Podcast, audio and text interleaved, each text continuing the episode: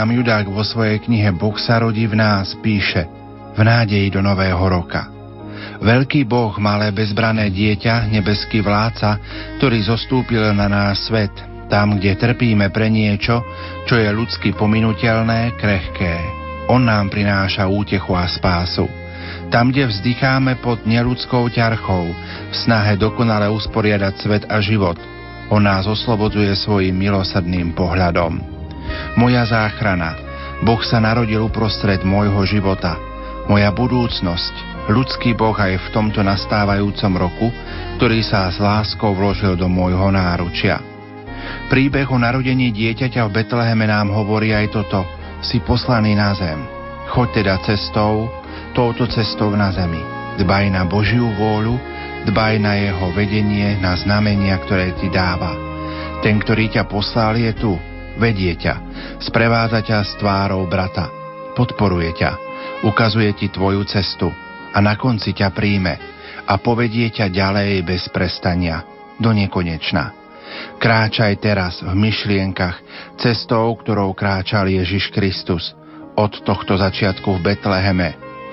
Je to tvoja cesta, kráčaj ňou, zjednoť sa s Božou vôľou, ktorú ti vyjavil a živ jeho pokoji v celom tomto novom roku. Milí poslucháči, v nasledujúcich minútach vám ponúkame záznam z misií, ktoré sa konali začiatkom októbra na Katolíckej univerzite. Ponúkame vám záznam zo stretnutia nádvoria hľadajúcich. Nerušené počúvanie vám za všetkých prajú Peter Černinský, Marek Rimóci, Peter Ondrejka, Diana Rauchová a Pavol Jurčaga.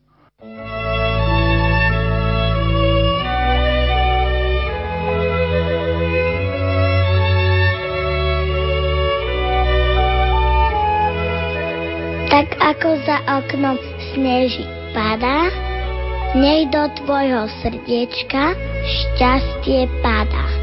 Zabudni na bolesť, na starosti a preži Vianoce láske a v radosti. Tešíme sa na Ježiška.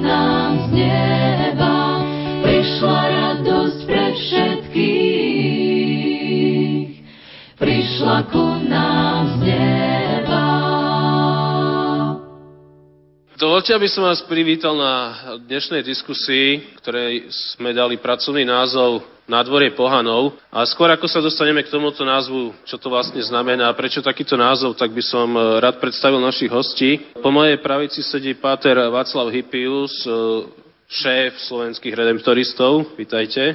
No a teraz poďme z opačného konca. E, Bohu Živčák zo spoločenstva Rieka života. Páter Michal Zámkovský z Podolínca. Rasto Dluhy, taktiež redemptorista, aj keď si nedal dres, ktorý je zároveň doktorandom na katedre žurnalistiky. Vítaj, Rasto. Dnes sa budeme teda rozprávať na tému, čo je pravda, čo pod tým termínom máme chápať, či pravda je poznateľná, ako je poznateľná, či len církev má pravdu, či sa aj církev míli a tak ďalej a tak ďalej.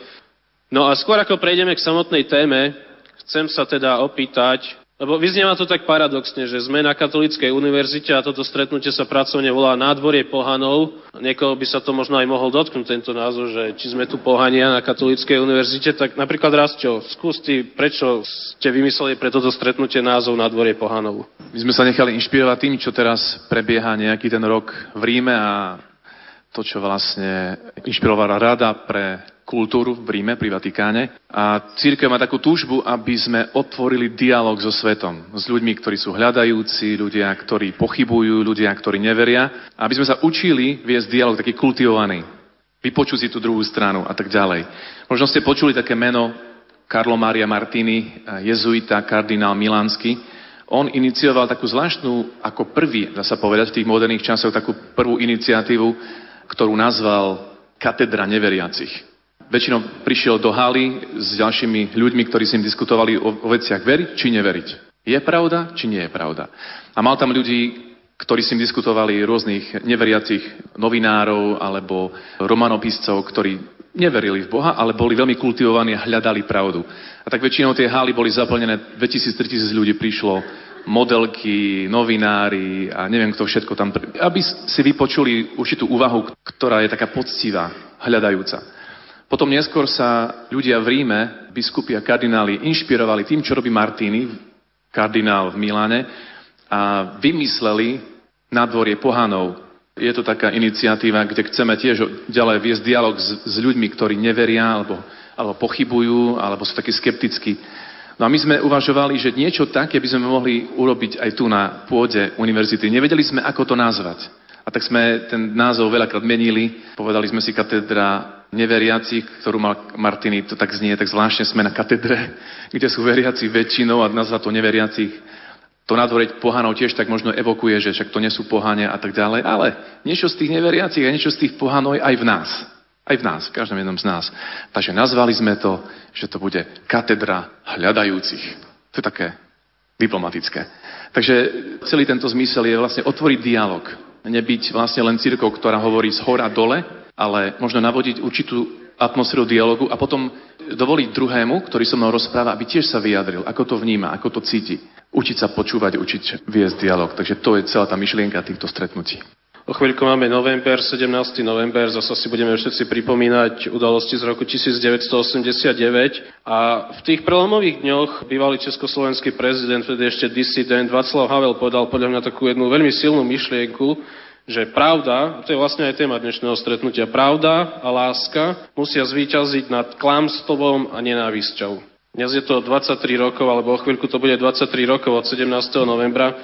Máte pocit, že naša spoločnosť sa za tie uplynulé 10 ročia stala pravdivejšou a láskavejšou? Že tá pravda a láska podľa Havlových slov zvíťazili, alebo nie? Myslím si, že pravda vo svete je vždy tak trochu akoby zahmlená alebo trochu premiešaná aj s lžou, bo nie je to celá pravda. Vtedy, keď už celé stvorenie bude vyžarovať pravdu, aj my, tak sme dokonale vykúpení, ale vždy je to tak nejaké premiešané, tak e, často nám niekto povie, že prečo si taký dvojtvárny, alebo niekomu inému povieme, že prečo sa tak správaš dvojtvárne, alebo cítime za nejakými slovami čosi také zahmlievanie. Musíme priznať, že komunistická spoločnosť bola spoločnosť lží. Tam sme žili v ilúzii a lži. Jednoducho to bolo klamstvo, že všetko ide dobre a neviem čo, všetko sme sa zadlžovali. Mnohí sa tvárili ako vysporiadaní aj s náboženstvom. Mnohí vedeli, že, že hrajú nejaké divadlo, že je to všetko akoby tak za maskou, ale tlieskali sme a neviem, každý do akej miery sa kto zapojil, aspoň teda my starší, ktorí sme žili v komunizme. A myslím si, že pomaličky vychádzame. Nie je to ľahké, ako vyletieť z klietky a učiť sa žiť v slobode a v pravde. Svojím spôsobom pravda to je kľúčová vec v živote človeka. Byť pravdivý. A myslím si, že po tých 23 rokoch aj to, že sme tu, už to je akýsi znak, že sa čosi zmenilo. To proste nebolo možné kedysi. Aj to, že je katolická univerzita, že sa hľada pravda a, a nejak ju môžeme aj vyznávať a žiť Samozrejme, každý sa rozhoduje, ale a že v nás ešte sú aj tie temnoty, aj lži, že sa bojíme odkryť takú celú pravdu o sebe, tak to bude zápas do konca sveta. Vždy bude tu na tejto zemi zápas pravdy a lží. svetla a temnoty. Boh, už podľa teba žijeme pravdivejšie? Teraz ma napadalo, keď Michal rozprával o tom komunizme. Zdalo sa, že, že sme sa prehúpli cez ten prach, kedy sa žilo v klamstve a zrazu budeme žiť v tej demokratickej spoločnosti, ktorá prinesie otvorenosť a pravdu, ale vrátil som sa teraz z Ameriky a trošku som bol šokovaný jednou prednáškou, ktorú sme mali v rámci toho programu tam, kde bolo len pár čísel o tom, ako napríklad stojí ekonomicky Amerika, koľko má naozaj dlhu fyzicky, koľko vytvorí dlhu každý rok, o tom, ako žijeme my ako národy tu v Európe, aká je demografická krivka, ktoré národy sú v podstate vymerajúce národy v Európe. A zrazu si bol postavený z očí v oči takému faktu, že navonok vyzerá, že si žijeme dobre, že si žijeme lepšie, ak sme si žili predtým, ale to, že sme treba zadlžení, alebo to, že ako národ starneme, vytvára takú, by som povedal, znovu ilúziu, že nám je tu dobre a zdá sa nám, že nám bude ešte dobre niekoľko rokov a pritom pravda môže byť kde si úplne inde. Mne sa zdá, že teraz je to ešte zložitejšie, ako to bolo v komunizme, nájsť naozaj, kde tá pravda je. Zdá sa, že každý vystupuje s tým, že pravdu má, že pravda je na našej strane. Ja vám hovorím, takto to je riešenie. A pritom za pár rokov sa ukáže, že to bola úplne milná cesta. Veľa skloňujeme už na začiatku termín pravda. Mohol by každý z vás teraz jednou, dvoma vetami úplne stručne povedať, čo pod týmto termínom chápe? Čo je pre vás pravda, ako vy chápete tento termín? Aký má pre vás obsah? Václav? Pravda je niečo, čo dáva zmysel životu. Môžem žiť aj v lži alebo v nejakej polopravde, ale celý život by som mal skúmať e, sám seba aj, aj to, čo mi dáva spoznať Boh o mne, o svete a naplňať pravdu. Stále viac v nej žiť. Takže je to niečo, čo nevlastním naplno, ale stále viac mám možnosť do toho vstupovať. Takže je to taká troška mystika asi. Pre mňa je pravda už ten koncový bod. Ten prvý aj, aj posledný bod. A neviem, či dokážem povedať presne, čo je pravda, ale viem povedať možno o sebe, že je to moja cesta k pravde. Aby som spoznala, kto vlastne ja naozaj som. Kto naozaj som. Kto naozaj je Boh a o čom naozaj je tento svet. A viem, že tak ako stárnem postupne, že ju spoznávam po trošku. Nie je to niečo, čo vlastním nejako vo svojej hrsti alebo že už to viem, ale viem, že sa, že sa k pravde môžem približovať. No a keďže som kňaz a som veriaci a som kresťan, tak verím, že pravda nie je abstraktný pojem. Že to nie je niečo tam niekde v oblakoch, niečo, čo sa môžem naučiť, keď budem mať dobrú, sviežu myseľ, keď na to mám, budem dobrý intelektuál, tak spoznám pravdu. Ja neverím, že to je celkom cesta. Ja verím, že pravda má meno, že to je osoba. No a keď s ňou budem žiť s tou osobou, tak verím, že tú pravdu spoznám postupne a potom raz naplno. Michal? Na múdreho definícia pravdy je zhoda skutočnosti s rozumom, s tým, čo je poznané, ale nemožno to zviezť len do oblasti prírodných vied, nejakých experimentov, ale je to čosi širšie, pretože skutočnosť je širšia a pre mňa pravda to je svetlo. To je nechať sa stále obklopovať, aj prenikať svetlom. Môže byť okolo veľa svetla, ja môžem žiť vo, vnútorne v tme, v ilúzii.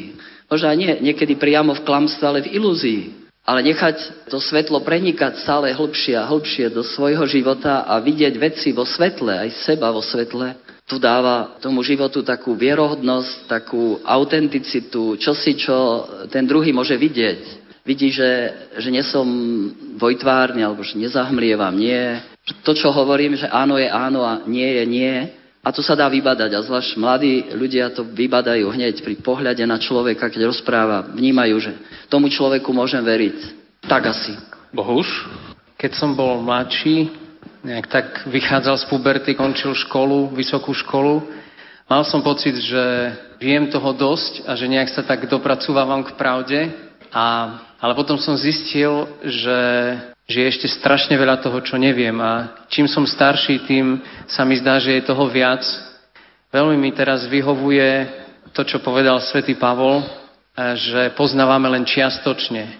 Uvedomil som si, že môj mozog aj moje schopnosti poznania sú obmedzené a že tá, keby som aj celý svoj život a všetky svoje schopnosti venoval tomu poznávaniu pravdy, tak stále to bude len čas, len určitý pohľad na pravdu. A zistil som, možno aj v, tom, v tých rokoch života v spoločenstve, že, že potrebujeme sa navzájom, potrebujem ja počuť tvoj pohľad na pravdu, aby sa nejak doplnila tá mozaika.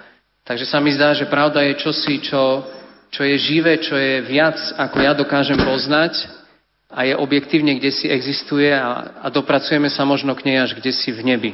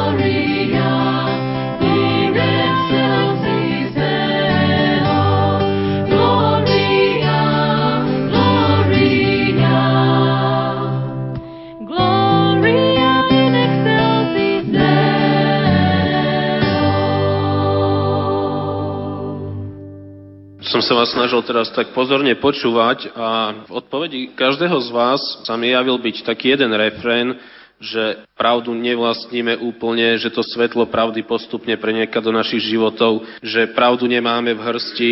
Bohuž, ty si citoval Apoštola Pavla, že poznávame len čiastočne. No a z toho mi nejak potom vyplýva jedna základná otázka, či možno poznať úplnú pravdu. Či možno pravdu spoznať jej celku, pravdu o nás, o našich životoch, o svete, v ktorom žijeme, možno vlastniť pravdu? No, myslím si, že nemôžno vlastniť pravdu. Tak ako nemôžem vlastniť svetlo. Pravda to ani nie je slnko, ktoré svieti, ale to je svetlo. Ale ja môžem otvoriť život aj srdce, okna, dvere na svetlo a snažím sa žiť v tom svetle a tak ho poznávam, nakoľko sa mu otvorím, nakoľko ma preniká. Ale stále je možné otvárať viac a viac, ale ja si nemôžem privlastniť svetlo a povedať, že to je moje svetlo a iný nemá svet. A oni, iný ho vidí z inej strany. A ani sám o sebe neviem pravdu, keď mi ju nepovie aj iný. Ja si myslím, ja neviem čo všetko, že aký som dokonalý, až, až iný mi povie pravdu o mne a tak si ju nejak tak utváram z, pohľadu viacerých. Pravda je niečo, čo je, čo je v nás, čo je nad nami, čo naplňa všetko, čo dáva zmysel všetkému, čo presvetľuje všetko. Bohuž? Mne sa zdá, že je pravda ukrytá ako keby za závesom a len situácia, ktorú som doteraz nikdy neprežil, vyprovokuje určitú moju reakciu, určitú moju čas. Hovorím možno teraz trošku zo skúsenosti z manželstva, že to, ako mi dovolila sa poznať moja vlastná žena, Alena, nikdy by som sa nebol poznal sám. Nemal by som proste možnosť sa poznať takto. Až v kontakte s tým človekom som schopný poznať viac pravdu o sebe. Preto mne sa zdá, že tak ako Ježiš povedal, že on je pravda, že je to vzťah s niekým, ktorý nám dovoluje poznávať pravdu o sebe a o svete a o Bohu. A myslím si, že tak, jak nemôžeme dokonca poznať, ako to dopadne so svetom tu na svete, tak, tak nemôžeme dokonca mať nejak tú plnú pravdu, až kým, až kým nebudeme kde si mimo raz, čo ty si tu poctivo píšeš, tak daj. Lebo zabudám to, preto si píšem body.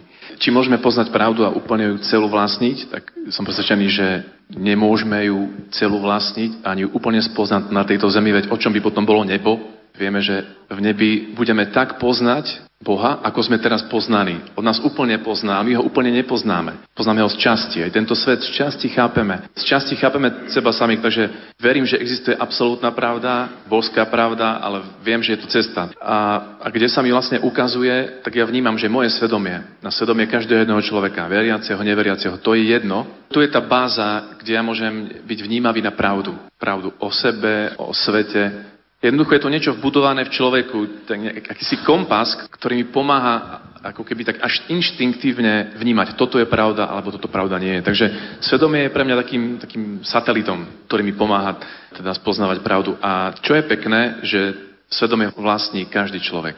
Nie je to len teda veriaci, ale aj neveriaci. Takže toto je taký hlavný navigačný bod pre mňa a pre, podľa mňa pre každého človeka. Svedomie. Tá intuícia vnútorná ktorá ma naviguje k pravde. V podstate svätý Pavol o tom hovorí v druhom liste Rímanom.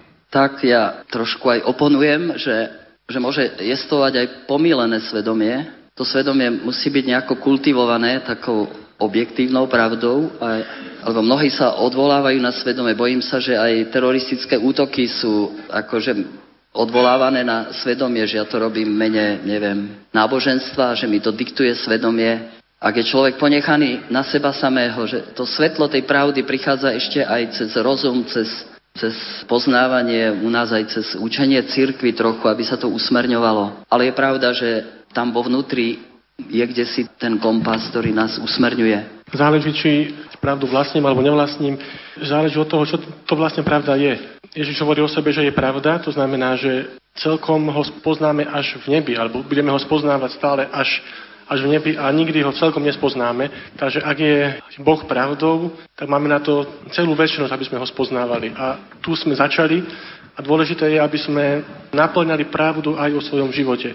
Ja som sa tiež mnohokrát mýlil aj sám o sebe a je dobre, keď e, korigujeme tie svoje možno nie celkom lživé názory o sebe, ale, ale nie celkom správne alebo pravdivé. A dozrievame v pravde stále. To znamená, že že pravdu nevlastníme ako takú, ale dozrievame v pravde o svojom živote, o Bohu. Takže to je taká znamená celoživotná alebo, alebo celovečná cesta. Teda z toho, čo teraz zaznelo, opäť sa pokúsim urobiť taký krátky záver. Sme na ceste k pravde, dozrievame k pravde. Spomenuli ste, že sú tu niektoré elementy v našom živote, ktoré nám pri poznávaní pravdy pomáhajú. Bohuž, ty si spomenul manželku, zaznelo tu svedomie. Na koho sa človek pri tej ceste k pravde môže ešte obrátiť, aby mu pomohol? Kto ešte okrem svedomia a manželky, kto je tu ešte ďalší, čo je tu iné, čo nám pri tej pravde môže pomáhať? Mňa napadá samozrejme, že môže byť veľa osôb či inštitúcií, ktoré nám môžu pomôcť nájsť pravdu, ale To podstatné, čo potrebujeme, je byť na tej ceste hľadania. Neuspokojiť sa s tým, že mi niekto povie niečo, ale nejakým spôsobom hľadať tú konfrontáciu. Možno, že aj to je pôda univerzity. To by malo byť miesto, kde sú otvorené dvere na to hľadanie pravdy.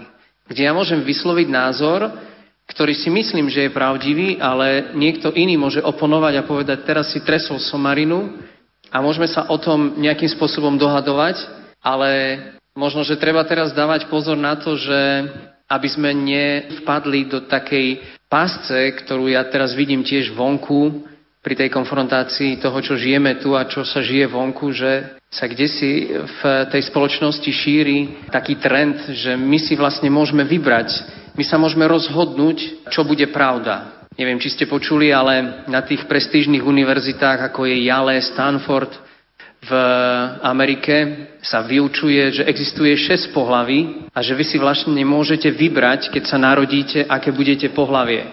Je to celkom vážna vec, to nie je sranda a na to sú vynaložené veľké peniaze, sú profesori, sú kapacity, s ktorými keby ste rozprávali, tak vás položia na lopatky. V Kanade je to dokonca v rámci stredoškolského učiva už v kurikulu, že sa proste musí učiť takýmto štýlom, že pohlavie je vec výberu.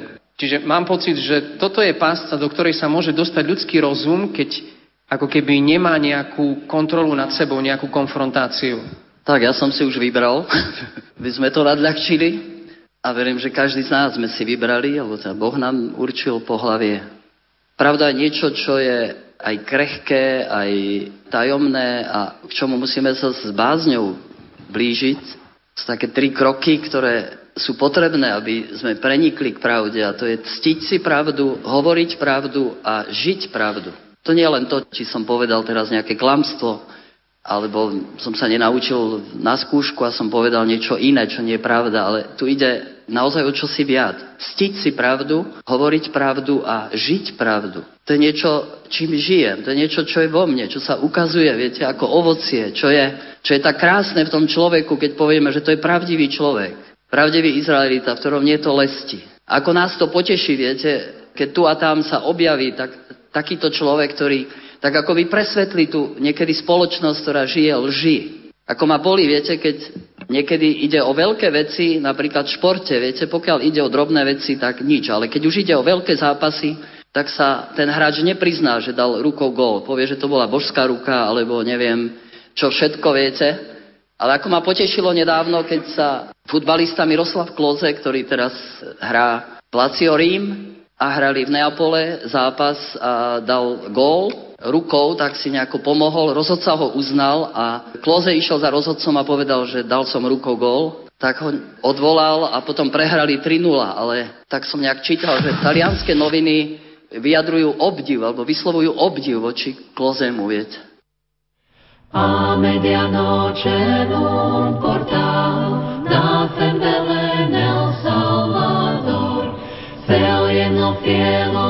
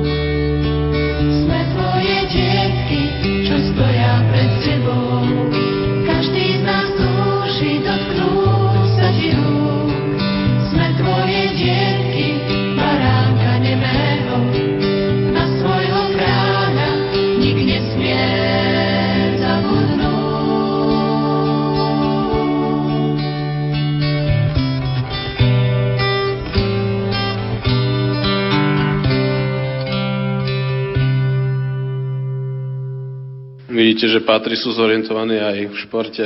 Vy aj hráte aktívne futbal, Michal? No, ale sa aj dosť pohádam tam, takže nebudem o tom veľmi. A už ste dali gol rukou? Nie, nedal som pri tých záberoch, alebo neviem, či to bolo presne v tomto videu, ale viacero videov je na YouTube vlastne z tohto inkriminovaného momentu a pri niektorých možno vidieť, ako vlastní spoluhráči Miraklzeo sa ho snažia ako odtlačiť a proste, aby, aby nepovedal, že, že ten gol dal rukou. Potom sa chytajú za hlavu, keď teda povedal, že ten gol bol rukou a rozhodca ho neuznal, tak sa jeho spoluhráči chytajú za hlavu. A z toho mi vyvstáva taká otázka, aj v našich životoch sú určite veci, ktoré nám bránia v tom, aby sme hovorili pravdu, aby sme žili v pravde, aby sme tú pravdu teda hlásali. Čo sú podľa vás takí najväčší nepriatelia pravdy? Bojíme sa o seba samých, viete. Bojíme sa odkryť pred inými a myslíme si, že pravda to je čosi veľmi krehké. Čo to je? Veď to je len nejaká veta, kedy si mi hovorili tiež za komunizmu v robote, však povedz, že nechodíš do kostola, môžeš si chodiť. Ale ako však, ja keď chodím, tak ako mám povedať, že nechodím? Vtedy sa bojíme, že niečo strácame, že sa nám vysmejú. Polský filozof Tischner hovorí, že vyslovená pravda to je nesmierne veľká veličina. Aj vtedy, keď hovorím o sebe viny, hriechy alebo čnosti. Ale v tej chvíli, keď to vyslovím, ja sa staviam pod ochranu pravdy. A tá je istejšia ako všetky iné úkryty. Kdekoľvek sa môžem skrývať, viete, ale to vyslovenie pravdy, to je u nás či spoveď, či kde si proste poviem, áno, toto som pokazil, to ma stavia do svetla. To je niečo, čo mi nikto nemôže vziať. Mám nejaké hodnoty a moj, dušu mi nemôžete vziať. Môžete mi neviem čo, zobrať zápas a neviem čo, peniaze, ale proste dušu mi nevezmete. A pravda tam patrí. To svetlo mi nemôžete vziať. Ale keď sa bojím, že sa mi vysmejú a, a že mi neodpustia, neviem, neviem, čo stratím, neviem to presne rozlíšiť. Ale tak, kde si sa mi zdá, že, že tam sa to kde si láme. Mne sa tiež zdá, že strach, ale taký konkrétny strach z toho, že keď ten druhý sa dozvie, kto naozaj som, aký ja som darebák, tak ma odmietne, nebude mať, ma mať rád, nebude so mnou rozprávať, budem kde si izolovaný, to bol často môj pocit, keď som mal pocit, že žijem ako keby dva svety. Jeden na vonok, kde všetko vyzeralo v poriadku a jeden vo vnútri, kde som sa cítil veľmi hriešný. Mal som pocit, že keby sa tak ľudia dozvedeli, kto naozaj som vo vnútri, tak by nikto so mnou nerozprával. A to sa mi zdá, že to môže byť až tak dramatické, že ten, teda v mojom prípade to bolo až tak, že som rozmýšľal, že taký život sa neoplatí žiť, že ho najlepšie skončiť lebo som nedokázal žiť ten rozpor, kde si medzi tým, čo bolo na vonok a tým, čo bolo vo vnútri. Tak sa nečudujem, že také čosi môže človeka dohnať až, až k samovražde alebo k nejakému zúfalému kroku. A často k chorobe, viete. Keď dvojtvárny život, niekedy či manželská nevera, alebo viete, a žiť tú dvojtvárnosť dovedie k schizofrenii. Ten človek naozaj začne žiť schizofrenicky. Pretože nie je v ňom jednota, nemá, nemá to svetlo. Stretávame to tak, že Hovorím to ako, ako dosť nebezpečné. Lebo totiž ono ešte za každým klamstvom a lžou sa skrýva niekto. Vieme, že je tu otec lži. On sa skrýva, keď ide o oslobodenie v našom živote. Vždy musíme nájsť to klamstvo, ktorému sme uverili. Keď nám možno niekto povedal, z teba nikdy nič nebude. A keď si tomu uveril a dal si tomu súhlas, tak to ťa ničí. Alebo pozri, ako vyzeráš, nikto ťa nikdy nebude mať rád. A my sme tomu uverili, viete, tomu klamstvu a, a za to sa niekto skrýva, on to stále vyťahuje a stále nám to pripomína, viete, a, a my žijeme akoby teda pod tým baldachímom klamstva a nemôžeme výjsť na svetlo. Tak sugestívne hovoril Bohu s Michalom o tom strachu, že, že som sa vystrašil normálne. A napadlo mi, že my tu dnes sa snažíme nejak uvažovať o pravde, ale tá pravda nikdy není izolovaná. Pretože pravda je vždy spojená s našim dobrom a so šťastím. Pravda, dobro, krása, to boli také tri absolútne veci, ktoré po celé generácie sa učili na univerzitách, že taká cesta človeka je cesta dobra, pravdy a krásy. Takže keď dneska hovoríme o pravde, ona je spojená s našim dobrom. To, čo je pre mňa dobré, aby som bol šťastný. A zdá sa mi, že niekedy aj naša životná skúsenosť nás preverí, nakoľko idem v tej ceste pravdy. Jednoducho, keď nejdem po ceste pravdy, nemôžem byť šťastný, nemôžem byť spokojný, budem furt nespokojný, furt bude niečo chýbať môjmu životu, lebo tak to už funguje, že pravda, dobro a krása sú spojené, oni sa nedajú oddeliť. Keď som dobrý, to znamená, že žijem aj v pravde a mám zmysel pre nádherné veci a snažím sa žiť nádherne. A to je jedno, jedno s druhým spojené. Takže zdá sa mi, že naša životná skúsenosť nás nejak tak dokáže preveriť. Naše zážitky, alebo keď idem po zlej ceste, tak ja budem počase vidieť, že idem po zlej ceste. A vždycky sa môžem otočiť aj s inou cestou, tou lepšou. Takže to, čo nás preverí, je niekedy naša životná skúsenosť. Ja neviem, už žijeme nejaký ten rok, niečo, tak čo, si spokojný, si šťastný s tým, ako žiješ? Niekedy povieme, no, nie som spokojný. Možno nejdeš po ceste pravdy, možno inde je cesta. Takže pravda, dobro a krása, tak mi napadalo celý čas, že aby sme sa nebali pravdy, lebo to je aj naše dobro, aj tá krása našho života. Ja som tu skôr k tomu, aby som kladol otázky, ale tieto vaše myšlienky ma vyprovokovali ako k jednému krátkemu preslovu. My častokrát frfleme alebo sa pohoršujeme nad tým, že niekto sfalšuje voľby, alebo že ako je náš štát prerastený korupciou a že jednoducho niekto sa uchádza o nejaké peniaze s nejakým projektom, o ktorom vie, že nemá šancu uspieť, ale jednoducho uplatím tých úradníkov, aby vybrali ten môj projekt, aby ja som vyhral v súťaži. A jednoducho, to už je asi v našej spoločnosti strašne také znechutenie nad korupciou, nad tou lžou, ale my si možno sami tak často neuvedomujeme, že toto nie je problém len tých hore, ale ten život v klamstve alebo ten strach z pravdy, to je aj vec nás tu dole, obyčajných ľudí, teda aby som nerobil nejakú reklamu, aj bežných ľudí, pretože koľkokrát v živote sa ocitneme aj my v takej situácii, že prídem domov, poviem žene, že idem neskoro, lebo som bol ešte v práci, hej, a som bol na pive. No síce to je potom väčšinou aj cítiť, že človek ide z krčma, nie z práce, tak to nie je veľmi akože dobrá lož. Alebo študenti, že prídu na skúšku, nepripravení, ale jednoducho nejako opíšu a prezentujú, že veď my sme boli pripravení a Ačko a pritom sami vedia, že na to Ačko nemali a že by sa mali tak ako kloze prihlásiť, že ja si zaslúžim Ečko alebo FXko. Ale si povieme, veď to sú len také drobnosti, veď v tých drobnostiach môžeme. Ako, môžeme hovoriť, že je väčšia pravda a menšia pravda? Alebo že je väčšie klamstvo, keď to dám do toho negatívneho, že sú veľké klamstva a malé klamstvo? Alebo každé klamstvo je rovnako zlé a každá pravda je rovnako veľká? My by sme mali vždy hovoriť pravdivo o skutočnosti, aj keď nemusíme povedať celú pravdu aj vieme, že v minulom režime sme nemohli povedať, kde som bol na víkend napríklad, že som bol s mladými, kde si na duchovných, to som nemohol v robote. Bol som proste niekde na chate, ale nemusíme hovoriť celú pravdu. Na druhej strane ľudia hovoria, že ja len pravdu hovorím, ja len pravdu a s každým je povadený a tak. Pravda môže zabiť.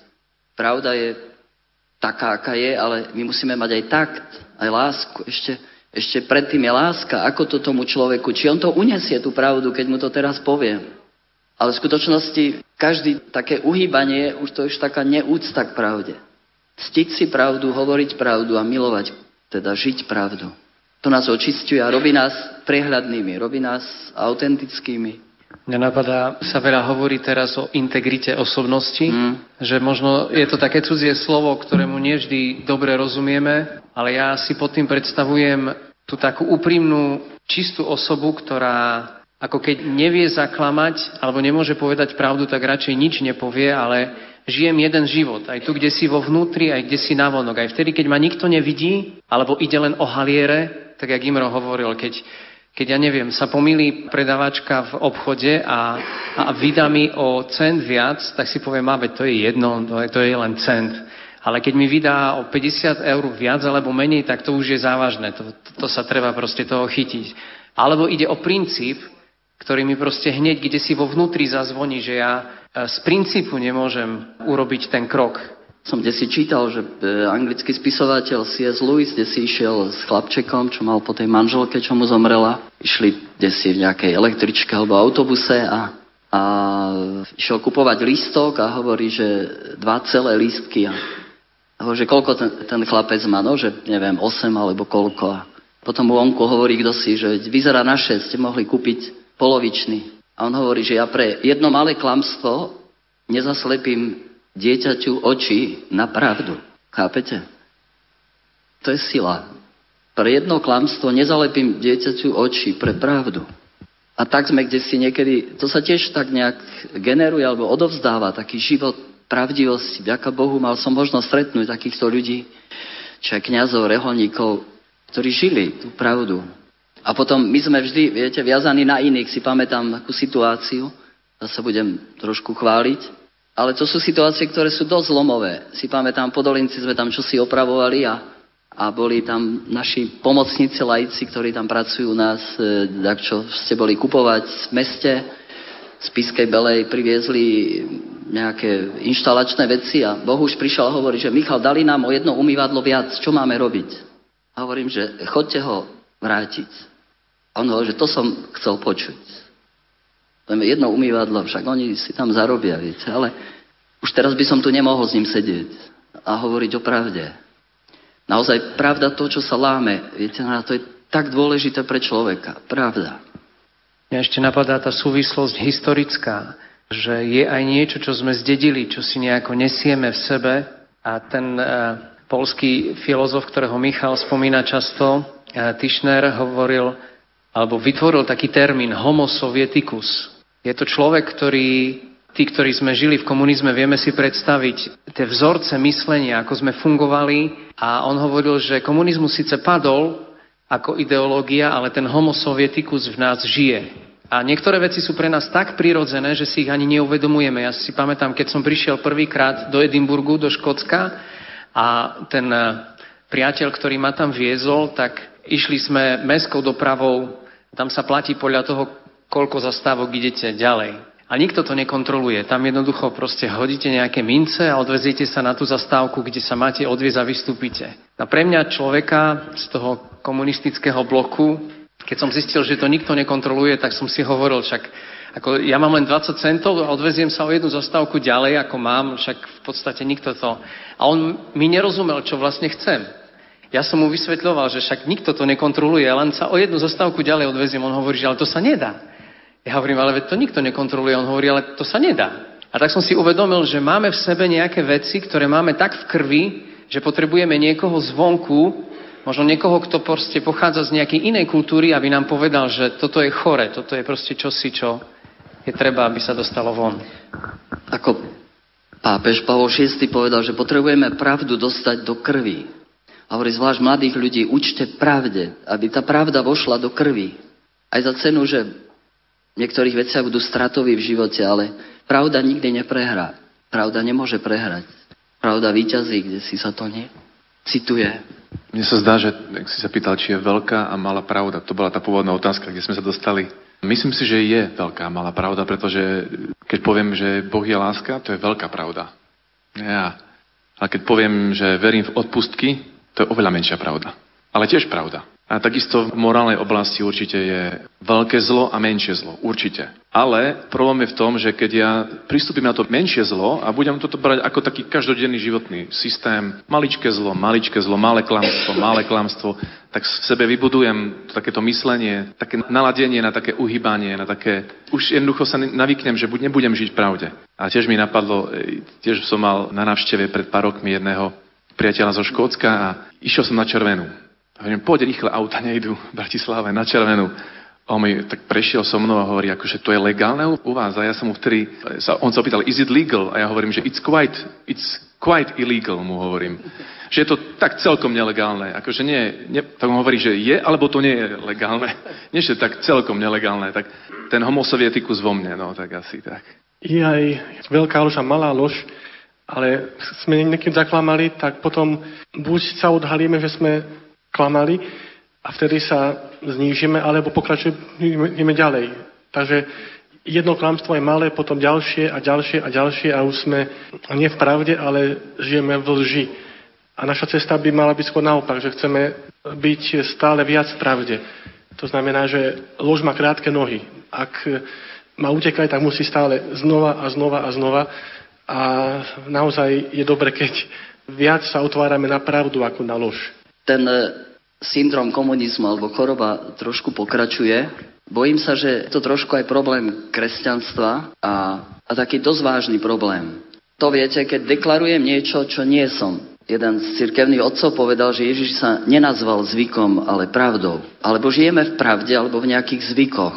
Najhoršie je, keď deklarujem, že som veriaci, kresťan, všetko, ale v skutočnosti hĺbke srdca nie som. Bojím sa, že to môže byť problém politikov alebo niekde ľudí, ktorí vystupujú dosť na verejnosti a bojím sa, že to je väčšia škoda pre církev ako neveriacich. je niečo iné, že som hľadajúci, viete. A myslím, že tu by mal byť priestor Vieme, že sú i takí, i takí, sú tu aj z iných cirkví, každý ide tou svojou cestou, aj hľadajúci. A keď poviem, že mám problém s vierou, ako si neviem to, ale hľadám, viete, ako keď, keď sa čosi deklaruje, viete, a nie je to tak. Nie je za tým tá pravda, nie je a Sami to viete, keď doma vás otec a mama nútia do kostola, ale sami žijú možno v hneve so susedom a neviem čo všetko, viete. Cítite, že to tam nesedí. A tu by sme mali hľadať tú pravdivosť, viete. Naozaj byť tam, kde som na tej ceste. Som hľadajúci, som pochybujúci, som neviem. A možno aj takéto fóra, veríme, že nebude posledné, by mali byť na to, aby sme na tej pôde univerzity hľadali pravdu a, a mohli k nej nejak tak dozrievať. Veľmi by to pomohlo ak by sa taký dialog spoločnosti, viete, vôbec otvoril.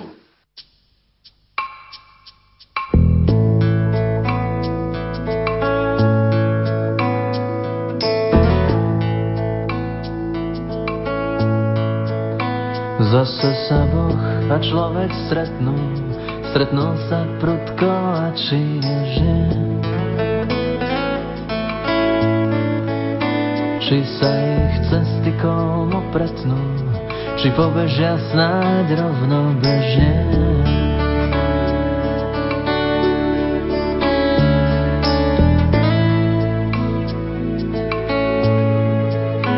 Alebo v jedno cesto splynú a človek svoj smer s Božím spojí. Kým Boh na seba vezme vinu, ranu po nej krvou zhojí. Sú Vianoce a je tu spása. Sú Vianoce a je tu spása. Hriešnika milosť vyobíma, na zem sa vracia rajská čo zničil hriech,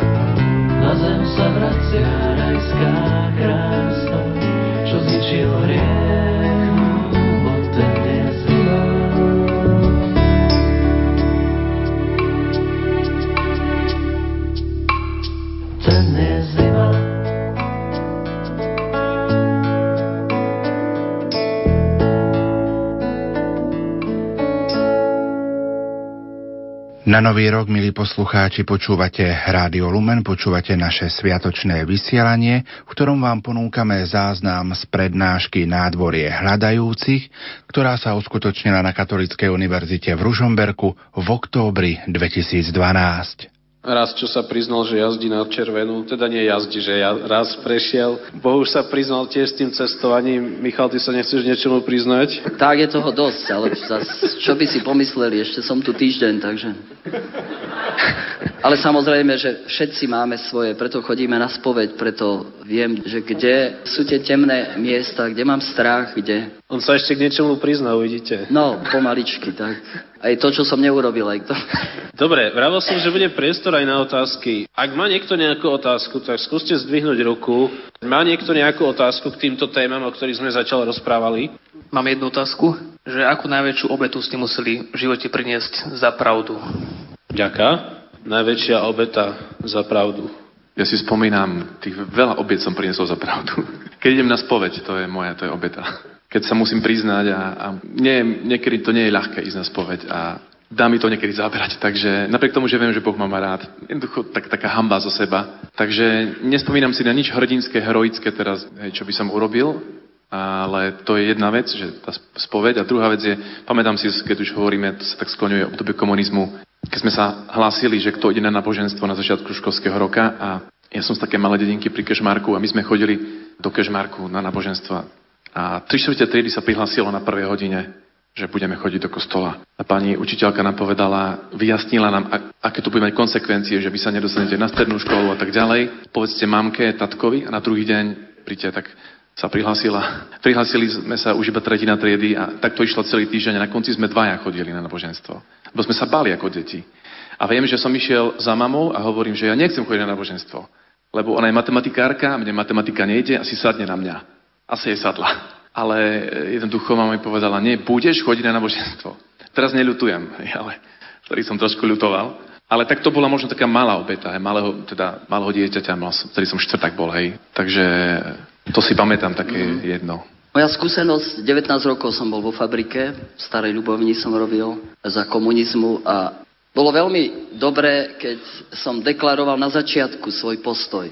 Mne by ponúkali do strany a tak, si šikovný inžinier, futbal som tam hral a tak. A ja som povedal, že proste nie, ja som veriaci človek a Proste mne strana, ja necítim svoje miesto tam v strane a, a potom pri mnohých situáciách, tým, že som pri tých previerkach, každé dva roky boli previerky, kedy sa, no už si vysporiadaný a znova tie. Tak samozrejme, že som nemohol funkcie. Mi zobrali trojmesačný plat, lebo ma povýšili, ale strana nariadila mi, ho zobrali dole. Alebo sa podpisovalo proti charte, viete, bola charta, si pamätáte, a e, zvolali nás všetkých THP pracovníkov, mali sme sa podpisovať, že sme proti tomu, tak hovorím, že dajte mi ju prečítať, ja som nečítal, ja nemôžem niečo podpísať, čo som nevidel, nie? Tak to bol taký šok z toho. A posledné to bola vlastne tá nežná revolúcia, keď ma zvolali všetky do haly tom novembri a teraz tam prišiel z okresného výboru strany tajomník a hovorí, že viete, čo sa v Prahe deje, že tam študenti sa búria proti komunizmu, že sú to rebeli a tak. A ja som sa prihlásil a hovorím, že klamete. To, čo hovoríte, je klamstvo. Zostalo také ticho, viete, ako by blesk udrel. Lebo sa tu začína čosi nové a proste študentom ublížili a, a tak a tak sme. Potom štrajk. Tak mi niektorí hovorili, že ťa obesia, lebo tak to naozaj išlo na hrane, ak by sa to stočilo, ale tak, sme tu a možno až teraz si to uvedomujem. Ani vtedy to človek, viete, tak nejak išiel v tom, že kde si to máte v sebe, že, že nemôžete ináč. To je čosi proste, čo vás nepustia ak je tak kde si tá úcta k pravde. Ja mám tiež ešte nejaké spomienky z komunizmu, ale nebudem ich menovať. Napadli ma dve veci. Jedna, cítili sme spolu ešte s budúcou vtedy manželkou Zelenou, že keďže sa tak trápime aj v rodinách s alkoholizmom, takže mali by sme urobiť nejaký krok tým smerom. My sme sa rozhodli, že nebudeme piť, teda budeme abstinovať a prišiel čas svadby ktorý na Slovensku, viete, svadba bez alkoholu je horšia ako revolúcia. A v tom čase, teda pred 20 rokmi, v tom kraji, kde žijeme my, to bolo nepredstaviteľné, ale ako si nejak sme veľmi nerozmýšľali nad tým, že by sme to mali urobiť ináč. Pre nás to bolo úplne jasné, takže sme mali tú svadbu bez alkoholu, kde kopec rodiny nemohlo prísť práve pre ten dôvod, pretože sa nepilo, tak nevedeli, čo budú robiť na svadbe. Takže niesol som dlhé roky následky vo vzťahu napríklad s otcom teda Aleniným, že, že sme nevypili spolu a tak, tak ma nepovažoval ani za zaťa. Ono sa to zmenilo, ale dl- trvalo to dlho. A pamätám si ešte asi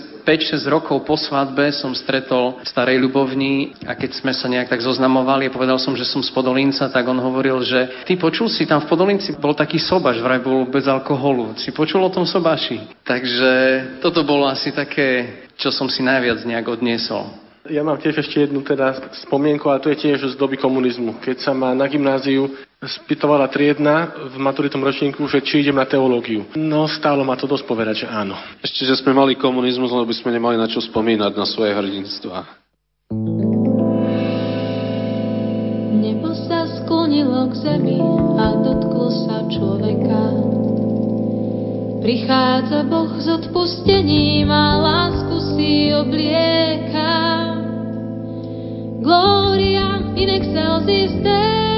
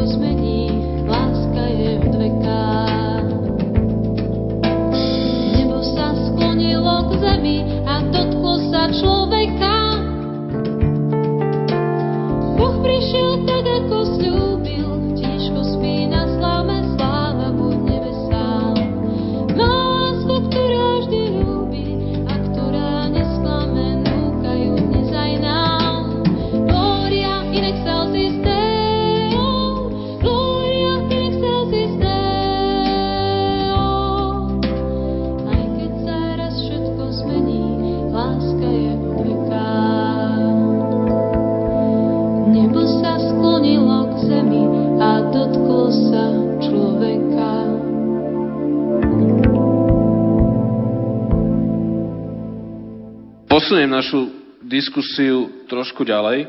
Niekedy sa dnes človek cíti ako na takom trhu s pravdou. Že tí, ktorí hovoria, že za klimatickými zmenami je globálne otepľovanie, tak vravia, že to je pravda, odporcovia vravia, že to nie je pravda. Jedna politická strana že vraví, že naše riešenia sú tie správne a pravdivé, druhá vraví, že naše riešenia sú správne a pravdivé. Jedno náboženstvo vraví, že my poznáme tú pravdu, Iné náboženstvo, iná církev vraví, že my zasa poznáme pravdu. Katolická církev tiež vraví, že pozná pravdu. Pozná len katolická církev pravdu? Keď je, Kristus sa nazval pravdou a Kristus žije v církvi, tak je v nej prítomná pravda. Ale církev to je vyše miliardy ľudí, viete. A tu záleží na tom, ako sme hovorili pred chvíľou, či je pre niekoho Kristus len zvyk, alebo je pravda. A vtedy ho nechám prenikať do svojho života a aj sa správam pravdivo, ale viem, že, že tá pravda je širšia, než ako ja ju vidím, ako to píše svätý Pavol, že poznávame len čiastočne. A kedy som si myslel, viete, ako kňaz, že to ja viem najlepšie a teraz vás poučím, ako to je. A dnes viem, že musím počúvať iných. Keď o sebe neviem poznať pravdu, tak ako môžem o Bohu, bez toho, aby som nekonzultoval s inými, aj s ľuďmi z iných církví, aj s neveriacimi, ktorí nám tiež hovoria o Bohu určitý pohľad na Neho ako vníma, že je neprítomný a tak, čo teda aj my berieme, že je často neprítomný. Čiže skôr ako ja vnímam svoj život, že nie, že vlastním pravdu, ale pravda si ma uchvátila. Pravda vlastní mňa. A chcel by som, aby ma celkom proste mala v moci.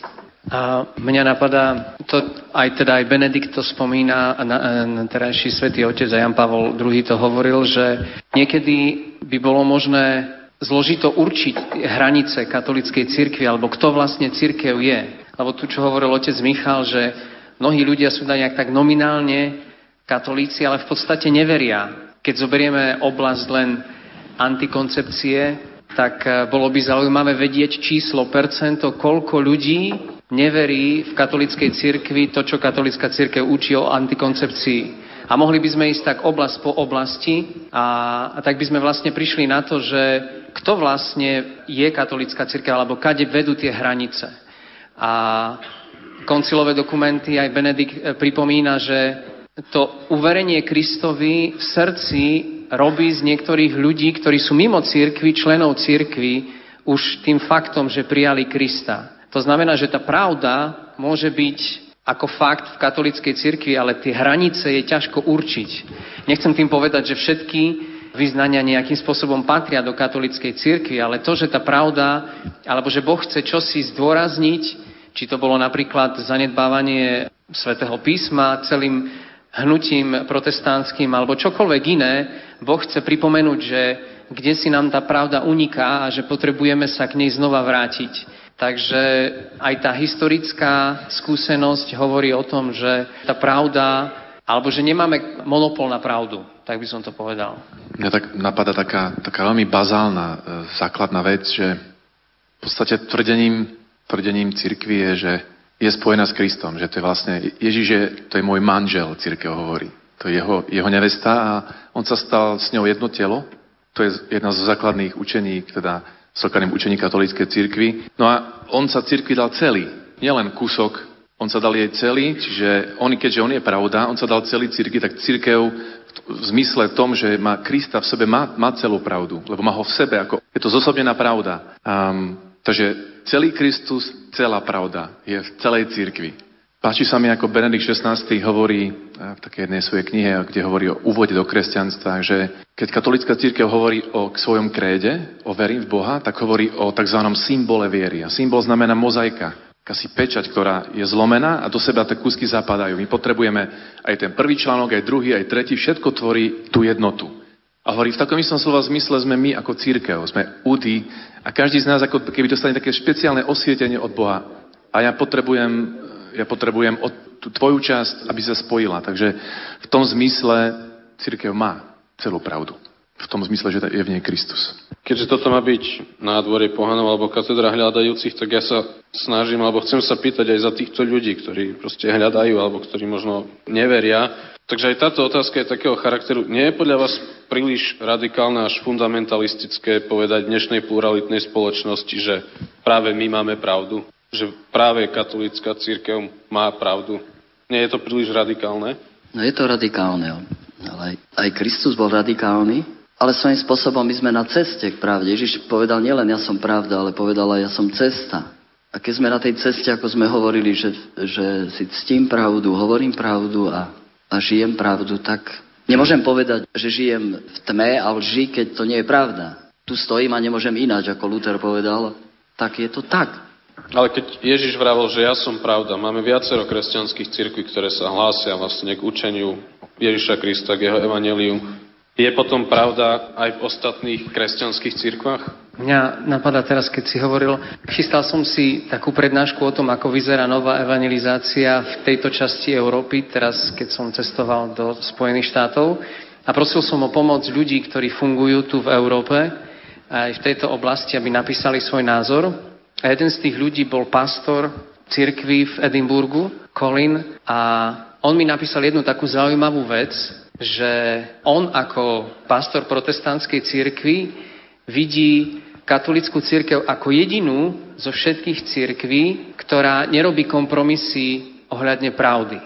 Hovorí, že to je jeho skúsenosť vlastne z tej možno, že ešte viac pluralitnej spoločnosti v Británii na ostrovoch, kde církvy všetky nie je nejaká církev, ktorá má dominantné postavenie a on hovorí, že všetky církvy nejakým spôsobom robia ústupky v jednotlivých oblastiach, či už sú to homosexuáli, alebo či sú to svetenie žien, alebo ja neviem, posúvanie hraníc tej ochrany života a hovorí, že katolická církev je jediná, ktorá dokáže jasne povedať svoje stanovisko a nerobí kompromisy. Takže to je jeho názor. Možno je problém aj v niečom inom, problém aj v nás často. Vlastne táto diskuzia vyšla z tej otázky Pilátovej. Viete, že keď sa Ježiš stretol s Pilátom, si predstavte jeden kráľ a druhý kráľ a, a Ježiš hovorí, ja som sa na to narodil a na to som prišiel na svet, aby som vydal svedectvo pravde. To, že je logos, smysel všetkého, pravda. A Pilát hovorí, že ešte predtým, že so mnou sa nechceš rozprávať, nevie, že mám moc ťa prepustiť alebo dať ťa ukrižovať. Pilát sa odvoláva na moc. Ja mám moc, hoci nakoniec ho vydal zo strachu. Nemal až takú moc, ako si myslel a keď Ježiš hovorí, že prišiel som vydať svedectvo o pravde, tak Pilát hovorí, a čo je pravda? A tak vidíme tú konfrontáciu dvoch kráľovstiev.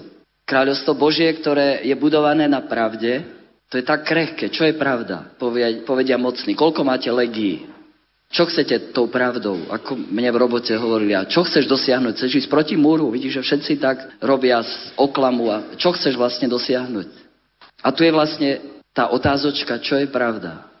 A Božie kráľovstvo stojí na pravde, je kráľovstvo pravdy. A bojím sa, že sme niekedy v církvi, viete, trošku si to zamenili, že, že sme išli tú pravdu dobíjať, alebo vnúcovať, alebo... A tým je svet tak trošku opatrný a a povedia zase, aj tu ste zvolali fórum a chcete nám nahovoriť vašu pravdu.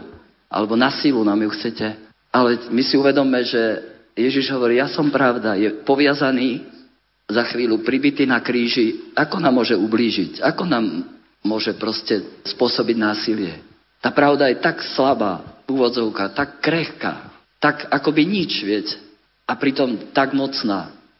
A to je ten paradox kresťanstva. Ak by sme žili túto pravdu, aby sme naozaj ukazovali Krista, ktorý trpí, ktorý je akoby bezmocný a nemá nič iné, iba silu pravdy. Aj celé tie misie nemajú byť o ničom inom, iba o slove pravdy, o, o slove života. Ak, ak toto nezasiahne, tak ne, nemáme nejakú moc e, nahovoriť profesoru, aby vám dali zlé známky, alebo neviem čo, alebo ja neviem, prinútiť všetkých na kolena a ale tu a tam sa to niekde, viete, vyskytuje a to nerobí dobre. Církev vždy strácala na tom, keď, keď išla do pozície moci a, a chcela si privlastniť to Pilátovo kráľovstvo.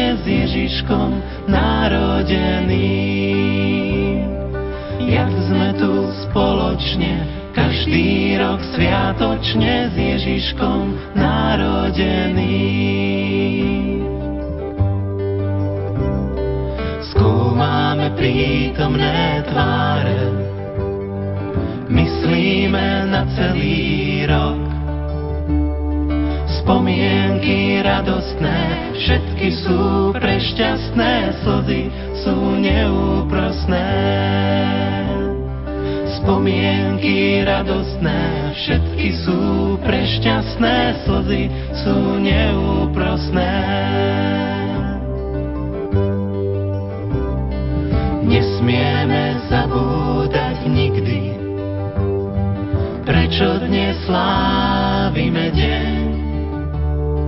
Dávno už prešli tie chvíle, keď uzrel svet Ježiško Nazarecký. Dávno už prešli tie chvíle, keď uzrel svet Ježiško Nazarecký. Láskou nech prekypí každý Chmel by nemal zmiznúť.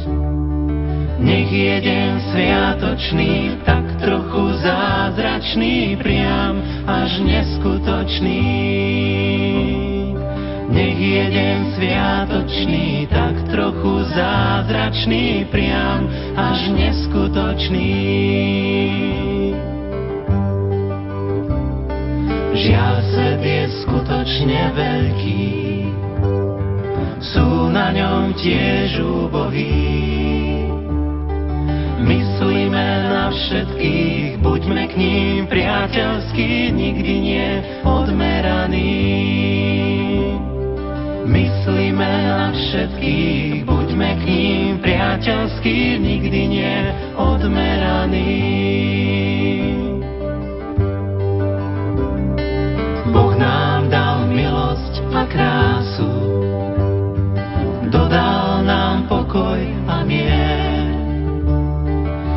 Buďme mu povďační, nie sme tak zbytoční, konajme, čo od nás chcel. Buďme mu povďační, nie sme tak zbytoční, konajme, čo od nás chcel.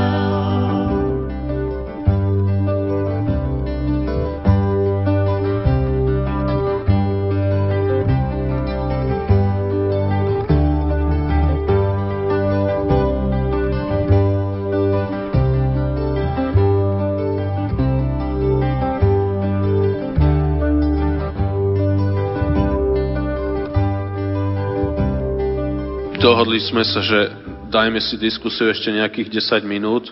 Chodia viaceré otázky, Tri prišli takého podobného charakteru. Ja položím jednu za všetky tie tri a tí, ktorí ste ich poslali a budete si to chcieť viac rozdiskutovať, tak ja myslím, že všetci budú ochotní po skončení tejto plenárnej diskusie tu ešte chvíľku zostať a kto sa bál alebo nechcel otázku položiť takto do pléna, respektíve ak niekto nedostal úplnú odpoveď na otázky, ktoré boli zaslané, pokojne príďte, debatujte ďalej. Takže tá jedna otázka za tie tri podobného charakteru, aj keď sme už o tom trošku rozprávali, ale asi to je potrebné viac rozdiskutovať.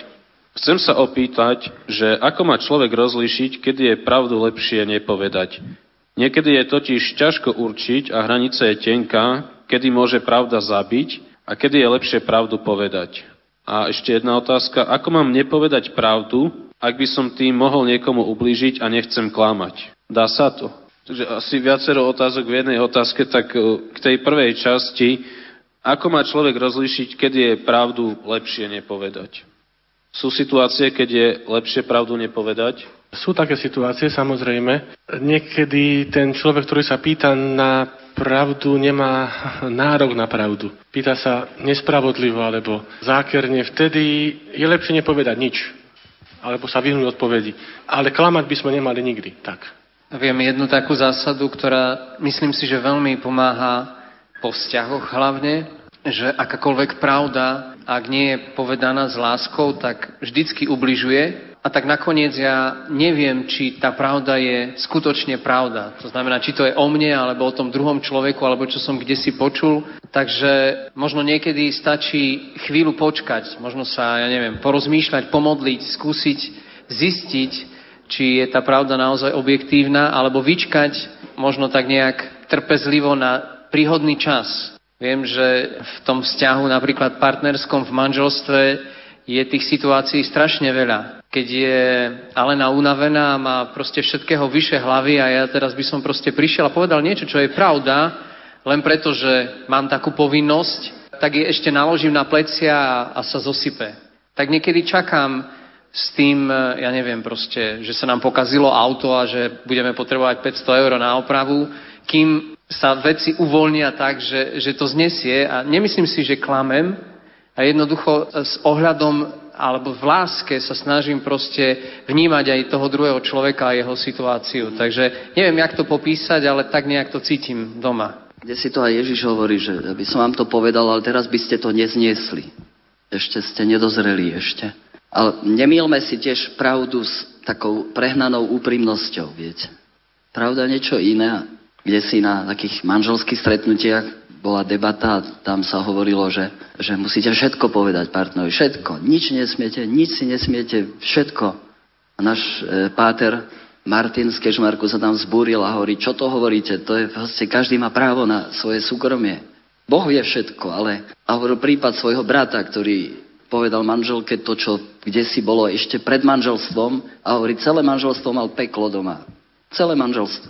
Že viete, múdrosť. Nie, byť e, v Bohu v pravde vo svetle vám dáva aj múdrosť. Tuto teraz nepoviem. Tu ten filozof Tičner mal takú zásadu, že ponižej Hegla sa neháda s nikým. Viete. Keď máte nejaký Heglov problém, tak môžeme sa pohádať, ale ináč, keď poviete, že tá voda je čierna, dobre, tak je čierna, v podstate to na našej spáse nič nezaložíte, ale hádať sa o každé slovíčka, o ja neviem, o čo všetko, viete, to je taká nespokojná duša. A niekedy nie je ľahké tú pravdu ako si vyznať, viete, priznať pravdu. Zvlášť to vedia alkoholici. Žijú v klamstve, v takej ilúzii, a, ale ako ťažké je povedať áno, som alkoholik. To je polovička už, už toho vyliečenia, keď on povie pravdu. Ale to platí o anonimných alkoholikoch, ale to platí o každom z nás. Som Michal, som pyšný často, alebo neviem čo, som proste nervózny. Som, priznám, neviem, či je tu Vlados Oravy, nie je tu? Som ho pozval? Asi nie. Z Jasenice, škoda by nám povedal trošku svoju skúsenosť o tej pravde, ako je ťažké priznať ste tú závislosť ako sa z toho môže človek dostať pravde. Pravda vás vyslobodí, hovorí Ježiš. Ja by som ešte skúsil načať jednu tému.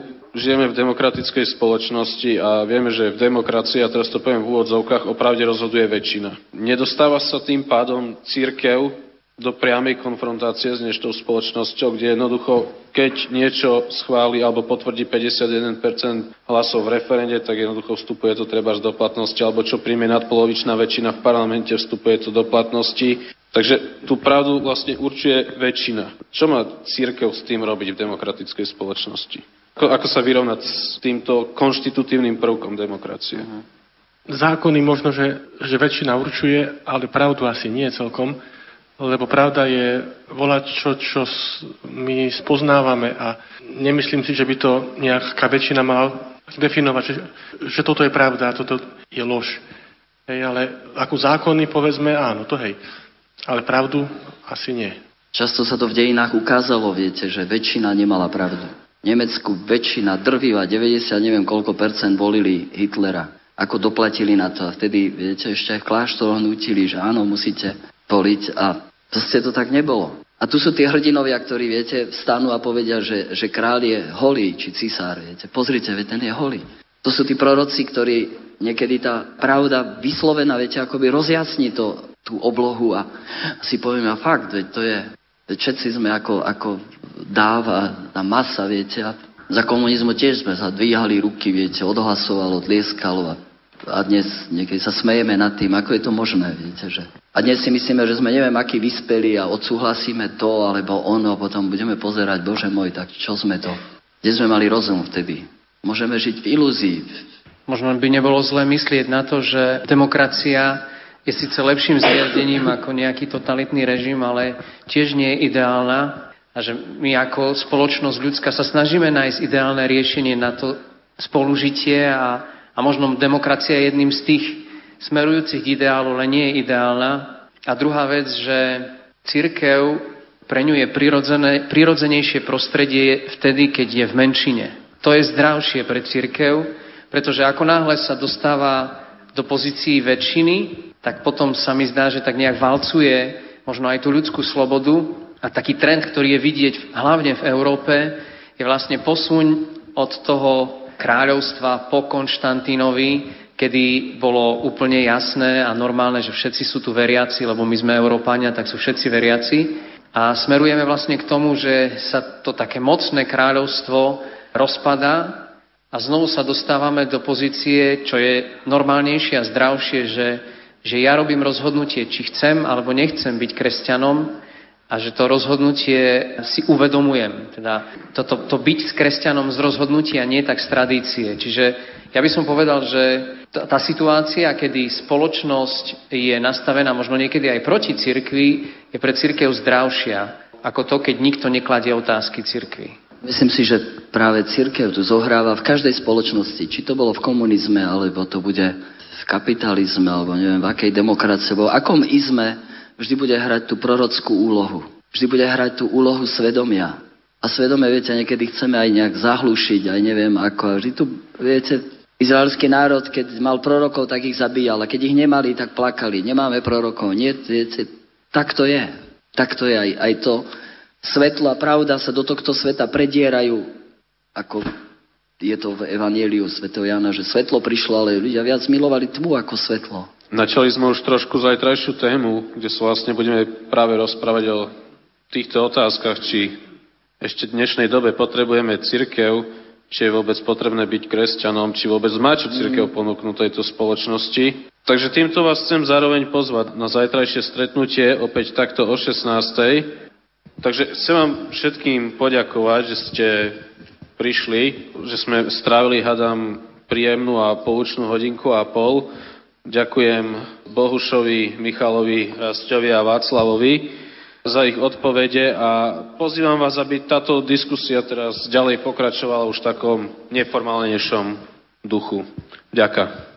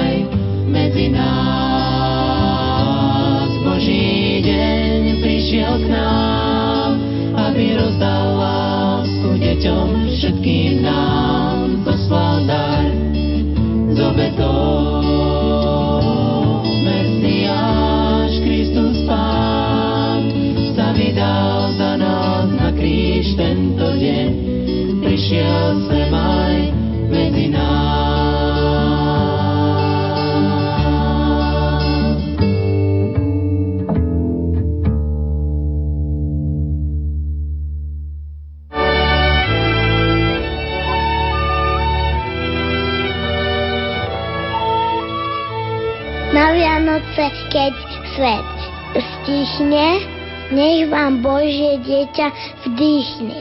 Radosť, pokoj, dobrú vôľu, nielen túto svetú chvíľu, ale každúčky deň v roku, nech vám stojí popri boku.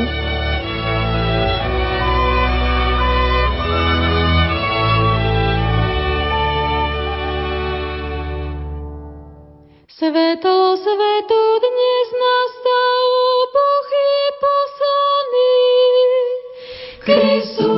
Ježiš narodený z Márie Panny. Aniel Boží z neba letí, pokoj zvestuje. Neľakajte sa, pastieri, nám oznámuje. Jemu spievajme,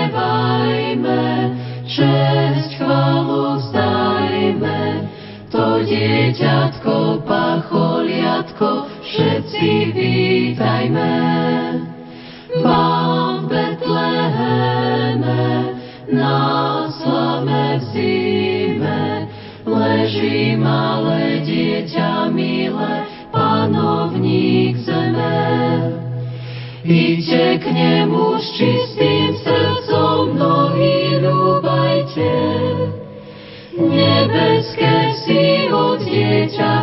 dary žiadajte. Aniel Boží z neba letí, pokoj zvestuje. Neľakajte sa, pastieri, nám oznámuje. Ježiško milý, prišli v tej chvíli, udel radosť a veselosť zdravia a sily. Jemu spievajme, česť chválu zdajme, to dieťatko, pacholiatko, všetci vítajme.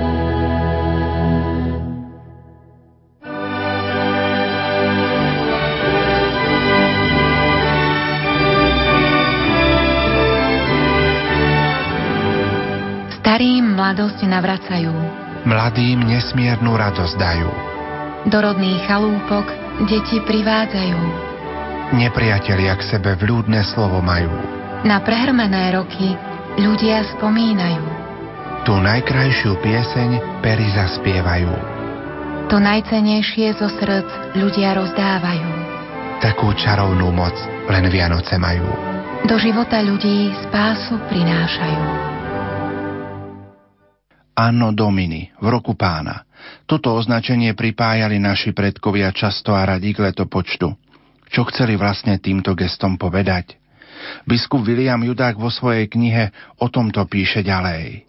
Čo urobí z roka toto tajomné označenie, s ktorým sa môžeme stretnúť na historických stavbách stredoveku alebo dreveniciach starých otcov?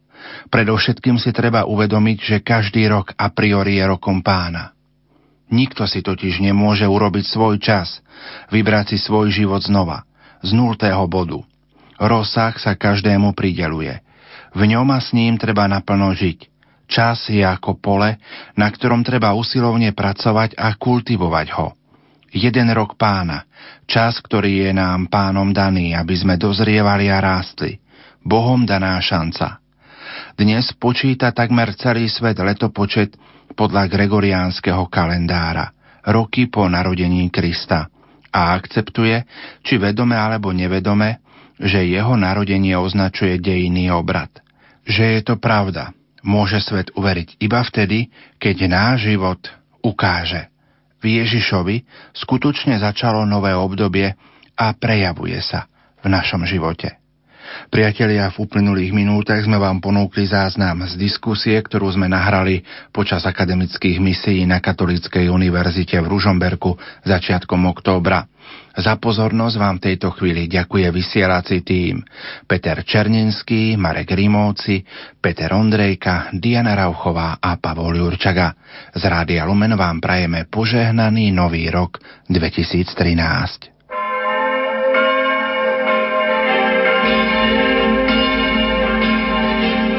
Milí poslucháči, zostávajúce chvíle venujeme Vianočnej omši, ktorú na spôsob slovenských koliet v modernom rytme skomponoval Jozef Halmo na text doktora Antona Hlinku a v roku 1974 nahral v Mníchove. Účinkuje krajanský zbor v Mníchove a hrá Mníchovský orchester. Nech sa vám príjemne počúva.